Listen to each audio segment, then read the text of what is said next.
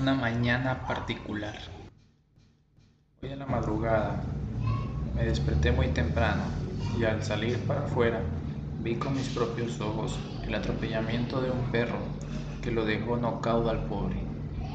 Después el taita de la dueña dio parte a la policía que de uno alcanzó a detener a un sospechoso y hacer su debido proceso. Luego de aquel proceso, una amiga me dijo que si no me marchaba, pues me iba a meter preso los de la policía, porque eran amigos de la dueña del perro. Y si tenía muchas broncas, pues me echarían la culpa por estar muy cerca del hecho ocurrido. Y pues así fueron pasando los días. El Inti salía en las mañanas me cambié de barrio para que nadie me preguntara por el perro.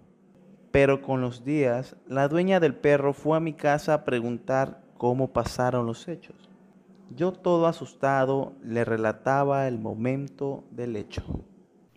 Después de relatar el momento de cómo pasaron las cosas, ella se sentó y se puso a llorar y pidió que soltaran al sospechoso. Luego la calmé y le dije que todo estaría bien y después se levantó, triste y deprimida se fue. Pasó el tiempo y la vi junto a un perrito que paseaban muy feliz por el parque.